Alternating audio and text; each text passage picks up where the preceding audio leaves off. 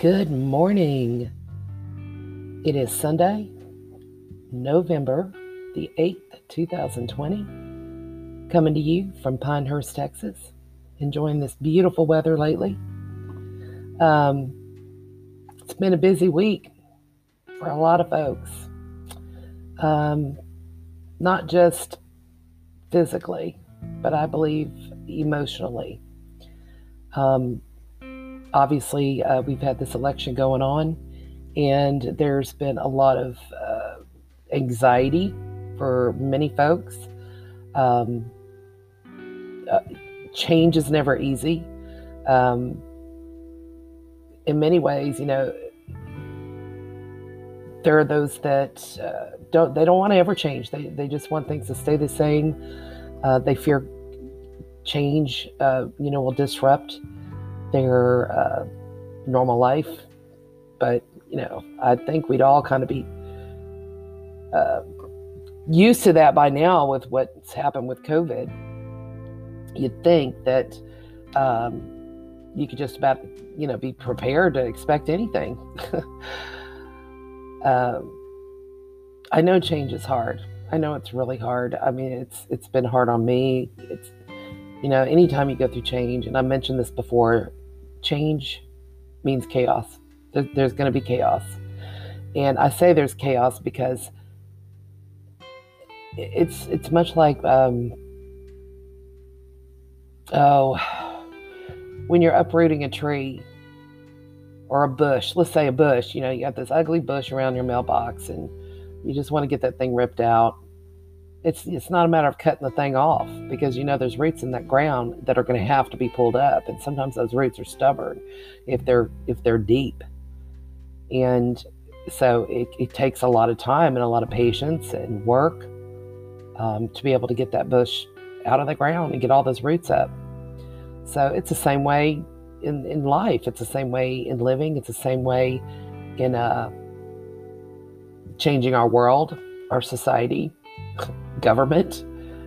Um, oh my gosh, even in church, you know, even in just religious organizations, if if growth is not allowed to happen, um, I mean, if change is not allowed to happen, then growth never happens. I firmly believe that. And you know, the sad thing is, we get used to, a, you know, when we get used to a schedule or we get used to uh, things being a, a certain way, and especially I say elderly because um, I, I rarely have met too many elderly, except for one who um, I'm very close to that is uh, agile and flexible with change. And the one that I'm speaking of is she's 100 years old. She just turned 100 years. I mean, not 100, she just turned 99. And uh, Miss Dovey, my, my precious, precious friend. And I've seen her go through several trans, uh, you know, transformations within um, the church. I mean, she was like the original of the church that we were attending at one time, and and she's seen the doors open and and close and changing, you know, different, um, um, you know, elders and uh, just just the whole process of change, and and uh, the mo- most recently, um, within the past uh, year I think it's been about a year and a half uh, when our church uh, was bought out by another. And I mean, it, everything changed, not just the interior, you know, design and exterior, but the membership. Um, you know, many had fallen away, had just left completely. And then, of course, there were different heads of departments and many of those that were serving in place were also changed out. Um, I remember, you know, attending the service the first time and and feeling honestly um, offended. I was offended that I couldn't have the ease of going into a uncrowded bathroom or sit where I normally sat. I mean, silly silly stuff, you know, or I felt like it was like somebody had invaded my home. Um, that that had been my church for um, over seven years, seven years, and it felt like an invasion. It's like, who is this family that just moved in, moved in on us? And I know I wasn't the only one to feel that. I know that was a normal feeling. Um, and you know, I worked through it and had to, I had to accept the changes, and and I'm so glad I did because I still found the ability to be able to function in a different environment and still be used in ministry. And um, I, I became part of their media team and um, I was a journalist uh, before the COVID actually happened. I mean, now I'm not able to attend um, due to COVID, and they just started having services um, uh, inside and outside. Um, but it's been several months, you know, since I've been there. But just I was able to to learn around uh, a different atmosphere, a different way of doing things, and it all it did was just enhance my my journalistic skills and and ability to operate better. Actually, I learned that I could do things that I didn't even know I could do. so, what I was trying to say is, I, I know there's a lot of uh, nervousness going on right now with uh, the world. Nobody knows what's going to happen uh, with our new president's uh, president in office, I know there's a lot of fear right now that's been stirred up during this election. Um, whether you're a Democrat or Republican, um, you know, both sides, both sides have had uh, their anxiety. Um, you know, those that are vote that were voting for either side, and some are very happy, you know, for the turnout. Some are very upset and irate and worried. Um, you know, it's like working for a company and then all of a sudden uh, the company gets bought out and you don't know if you're going to still have a job. You don't know if you're still going to have your flexibility or uh, perhaps even your benefits, you know, that you had before. So, I mean, I completely understand that. But again, if we're not willing to accept change, then we're not willing to grow. And I believe that it's important uh, as a nation, as a society,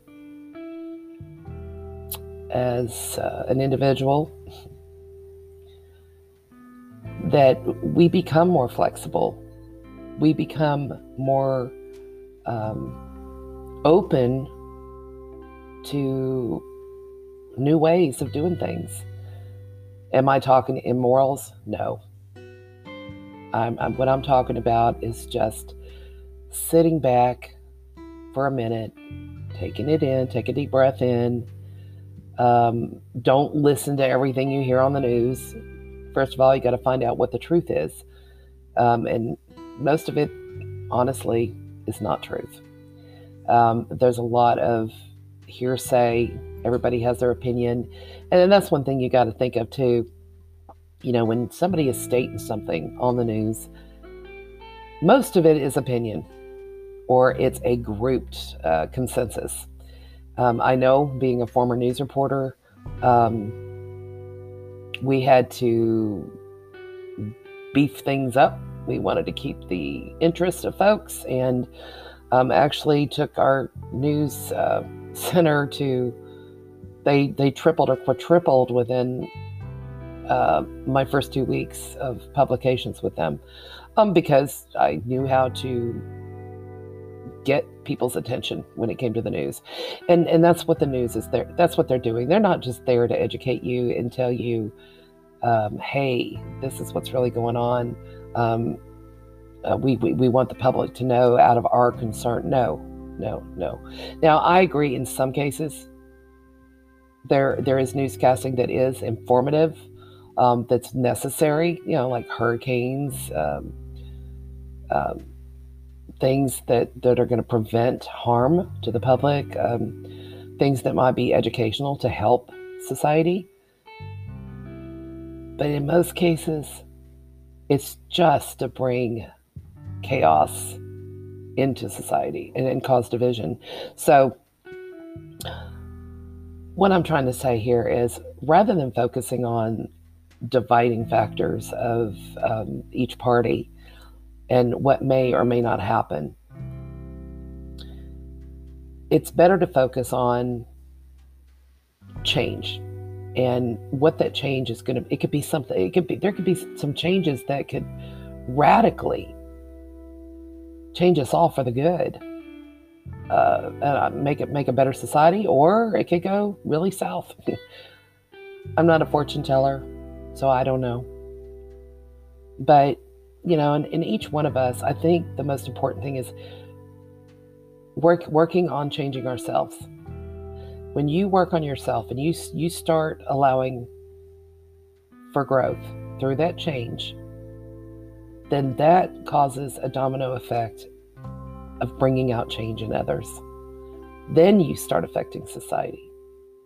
But if you're sitting there getting angry at the news getting angry at society getting angry with one another because you want people to be in your mind frame how you think how you act how you believe how you practice, you might as well give it up. You're only bringing you're bringing stress on yourself and you're also part of the network of dividers. And I think that we've been divided long enough. I, believe firmly that unless we get united with one another and I'm not saying we have to agree on everything, just agree to disagree if you have to. But you can still love one another even if you don't agree. And, and, and that's what Christ has asked us to do is to love. Um, I'm learning that through faith walking. Um, our groups that meet uh, every Friday at 10:30. Um, it's called Keep Keep Calm, and um, it's wonderful. It, it's free. Um, of course, you can donate. But, you know, I get with a, a, bunch of others that are faith walkers, and we get to discuss these topics on how to love and how to um, manage during a very anxiety ridden time. So, I want to encourage those that are listening to me to either check out the Faith Walking, which is faithwalking.us. Um, and look at their online courses. If you're having a really difficult time struggling, if you'd really like to learn some skills in how to manage your anxiety, um, how to stay calm, how to relate better with others, um, and and when you're ready to go through that metamorphosis and become a better you, a whole you, so that you can bring wholeness into society um, it'd be a great way. That'd be a great start. You know, many times we we get stuck in we get stuck either in the past or we get stuck in the present, and we can't take that step forward when we're walking in fear and the fear of change. And there was something. There was a a poem that I read. Um, I'm not quite sure who the author is. I wish I could find it. But it's it's a beautiful poem because it talks about change and it talks about how um, when, when you don't see yourself any different than what you've always been, then it makes it hard to take those steps to make that change. And sometimes it takes somebody telling you, hey, you know, encouraging you, saying, hey, um, I know you've got this potential in you. Um, you know, I've read, you know, good le- leaders are people that take the ones that may not be so great and, and so knowledgeable and so um, just perfect and fit to, to do certain things, and, but they they see the potential in them. And so they bring out the potential in them by helping them to succeed in, in whatever that area may be. And so, where I was going with this is I want to re- share this poem with you before I sign off.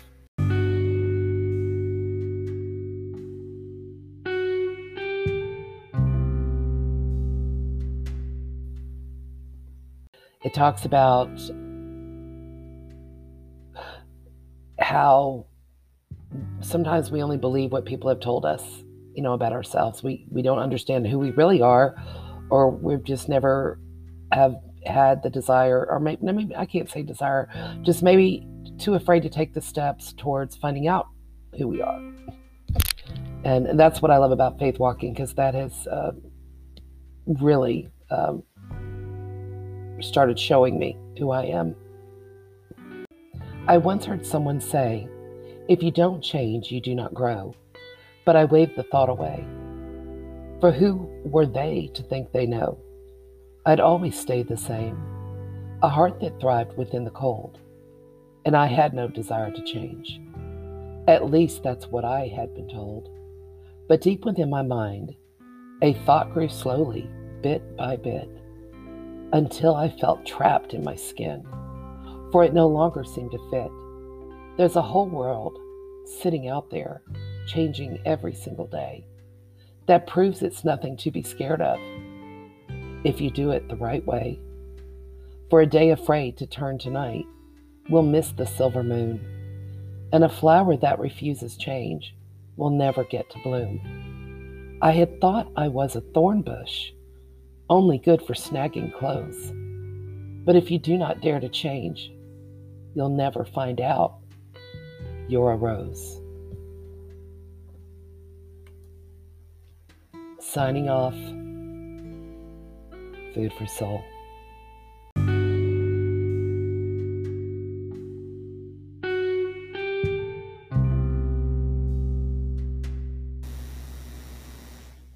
If you would like to hear more about Food for Soul, you can reach us at feedmefoodforsoul at gmail.com.